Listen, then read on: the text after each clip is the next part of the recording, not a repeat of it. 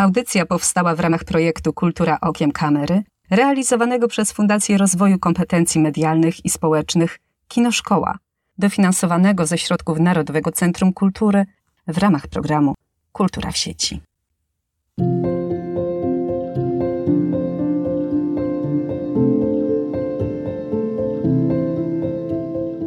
Pablo Picasso to malarz, którego raczej nikomu nie trzeba przedstawiać, a na dźwięk jego nazwiska od razu przed oczami zaczynają majaczyć nam trójkątne nosy, powykręcane ręce, a także te wszystkie maszkarony w nienaturalnych, koślawych pozycjach. To geniusz, ojciec kubizmu, znany zarówno za sprawą swoich dzieł, jak i wielu ekstrawaganckich wybryków. Ale i tak mało komu Picasso kojarzy się z głównym podejrzanym w sprawie kradzieży najsłynniejszego obrazu świata Mona Lizy. Bo prawda jest taka, że Mona Lisa zniknęła. Banda Picassa, czyli kto ukradł Mona Lizę. Zaprasza Agnieszka Kijas. 21 sierpnia 1911 roku niepozorny mężczyzna wyszedł z Luwru, dzierżąc pod pachą drewnianą dechę, z której to złośliwie, tudzież tajemniczo, uśmiechała się pierwsza dama światowego malarstwa Mona Lisa. I tak oto dzieło słynnego renesansowego mistrza pędzla Leonarda da Vinci zniknęło. Od i wszystko. Zero śladów, zero poszlak, nic. To był skandal stulecia, kradzież stulecia. Wiadomość o arcydziele, które zniknęło z Luwru, lotem błyskawicy obiegła cały świat, a zdjęcie pustej ściany, na której jeszcze tak niedawno wisiała piękna Włoszka, trafiło na pierwsze strony gazet. W prasie aż huczało. Co róż nowe doniesienia, zdjęcia, wywiady, dziennikarze prześcigali się w teoriach, a policjanci stawali na głowę, by one odnaleźć i jak najszybciej ukręcić łeb całej sprawie. W grupie podejrzanych znalazł się poeta polskiego pochodzenia, Guillaume Apollinaire, najsłynniejszy przedstawiciel artystycznej awangardy, jaka w tamtym czasie szalała na słynnym wzgórzu Montmartre. A jednocześnie był to przyjaciel samego Pabla Picassa. I tak oto Picasso został wmieszany w sprawę uprowadzenia z Louvru Giocondy, pędzla Leonarda da Vinci. I właśnie tę mało znaną, choć opartą na prawdziwych wydarzeniach historię, opowiada nam Fernando Colomo, reżyser bandy Picassa, filmu, który jest wyjątkowy i to przynajmniej z kilku powodów. Pierwszym z nich jest świetna obsada. I tu niewątpliwie gwiazdą numer jeden jest młody Ignacio Mateos, który nie dość, że tak jak Picasso pochodził z Malagi, no to w dodatku niezmiernie go przypomina z wyglądu. Kto lepiej zagrałby Picassa niż niski, ogorzały brunet o świdrujących czarnych oczach i zawadiackim uśmiechu? No kto? Zresztą w wypadku Picassa i Mateosa zgadzał się także wiek, ponieważ w bandzie Picassa wielki malarz jest młody i dopiero wkracza na arenę artystyczną Paryża. Ale pomimo wielu podobieństw, pomimo fizycznych warunków, które niejako predysponowały Mateosa do tego, by wejść w skórę Picassa, no to nie było to proste zadanie. Mówimy bowiem o odtworzeniu realnego człowieka, w dodatku wybitnego artysty, którego każdy zna – Wszyscy o nim wszystko wiedzą. I trzeba jeszcze sobie przy tym powiedzieć, że człowieka, który miał złożoną osobowość, miał specyficzne poczucie humoru, a także był piekielnie inteligentny. To nie było proste zadanie, ale Mateo poradził sobie z tym rewelacyjnie.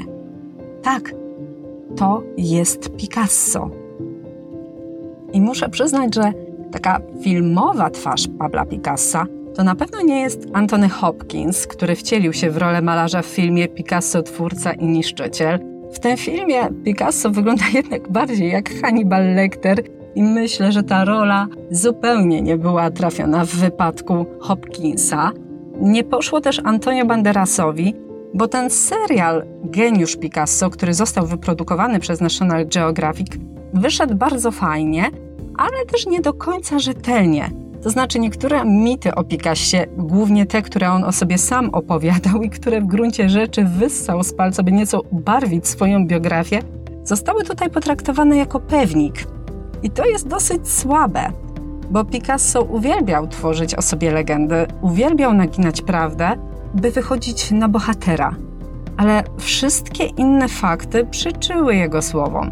Dlaczego więc twórcy zdecydowali się na taki krok i dali wiarę legendom? Odpowiedź wydaje mi się jest bardzo prosta, bo te wymyślone historyki są chwytliwe i po prostu mają złapać nas, widzów, w sidła i zachęcić do tego, byśmy włączyli kolejny odcinek, kolejny odcinek, kolejny odcinek. Zatem Picasso to nie Hopkins. Picasso to nie Banderas. Picasso to ten młody i nieco nieopierzony aktor o szelmowskim uśmiechu i świdrującym spojrzeniu. Ale obok Mateosa na ekranie zobaczymy jeszcze Piera Benezita, który gra poetę Guillaume'a Apollinera i tutaj taki polski akcent, ponieważ poeta ten był właśnie polskiego pochodzenia i faktycznie w tamtych czasach trząsł całym wzgórzem Montmartre. Trzeba przyznać, że rola Benezita była na tyle wyraźna, to co on zrobił z Apollinerem było na tyle kreatywne, że co po niektórzy sugerowali nawet, by nadać produkcji inny tytuł Banda Apollinera. No, z tym, że nazwisko poety nie było aż tak chwytliwe jak to Pablowskie i zostało na bandzie Picassa. Na ekranie zobaczymy jeszcze Lionela Abilonski, który wcielił się w rolę Maxa Jacoba, poety, naprawdę świetna rola, i Jordiego Wilczesa, który wystąpił jako rzeźbiarz, Manolo i G. A aktorką, która występuje w tym męskim gronie jako taka perełka, można powiedzieć, jest Rafael Agoge i ona przeistacza się Fernand Olivier, pierwszą miłość Picassa. I bardzo ciekawe jest to, że reżyser, choć sam jest Hiszpanem, do pracy nad filmem zaangażował ludzi z wielu zakątków świata. Na planie mówiono czterema czy nawet pięcioma językami, a tym wiodącym był hiszpański. Rozbrzmiewał także francuski, angielski, niemiecki, włoski, a nawet węgierski, ponieważ zespół techniczny to byli Węgrzy. Kolomo przyznawał w wywiadach, że sam musiał nauczyć się francuskiego, by móc łatwiej porozumiewać się z częścią ekipy, a ta ekipa to była potężna, bo na planie spotykało się średnio 120 osób, a czasami ta liczba wzrastała do 300. Prace nad produkcją były szeroko opisywane przez hiszpańską prasę i wszyscy czekali na premierę. Zwłaszcza, że reżyser bandy Picassa był już znany i miał ugruntowaną pozycję. Jego debiutancki obraz Papierowe Tygrysy odniósł wielki sukces i został nawet wpisany w nurt nowej komedii madryckiej, z czym akurat Kolomo, no, nie do końca się zgadzał. Zatem mamy międzynarodową ekipę, mamy dobrą obsadę, uznanego reżysera, więc jak myślicie, jak długo kręcono ten film? I myślę, że tu Was zaskoczę, bo zdjęcia do bandy Picassa trwały ledwie 6,5 tygodnia.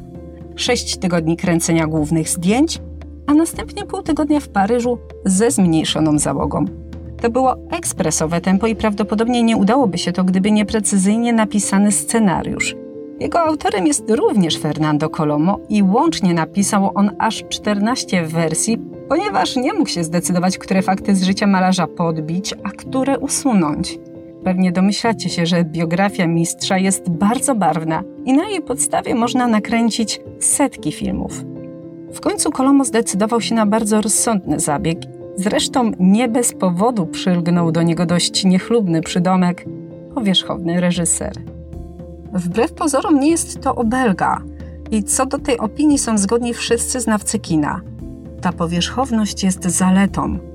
Kolomo wychodzi z założenia, że prezentuje nam, widzom, skrótową historię, ale za to bardzo ciekawą, okrojoną ze zbędnych dłużyzn, ociosaną, ale nie jest to historia przekłamana Ci, którzy chcą doszukać się czegoś więcej, proszę bardzo, niech szukają. Ważne jest tylko to, by przez godzinę i 40 minut utrzymać uwagę widza. Aby to zrobić, trzeba mieć pomysł.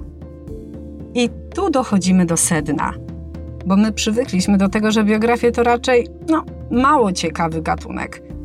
Albo są to piekielnie nudne dokumenty, albo dramaty, bądź też filmy utrzymane w pewnej artystycznej konwencji, jak choćby Twój Vincent.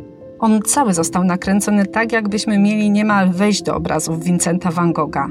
Te biografie to najczęściej mniej lub bardziej ciekawe, ale jednak w gruncie rzeczy poważne historie. Bo przecież nikt nie chce uchybić artyście, który przecież siłą rzeczy jest głównym bohaterem filmu, jego siłą nośną. A banda Picassa to zupełnie inna biografia, taka, która ma nas rozbawić. Zatem komedia.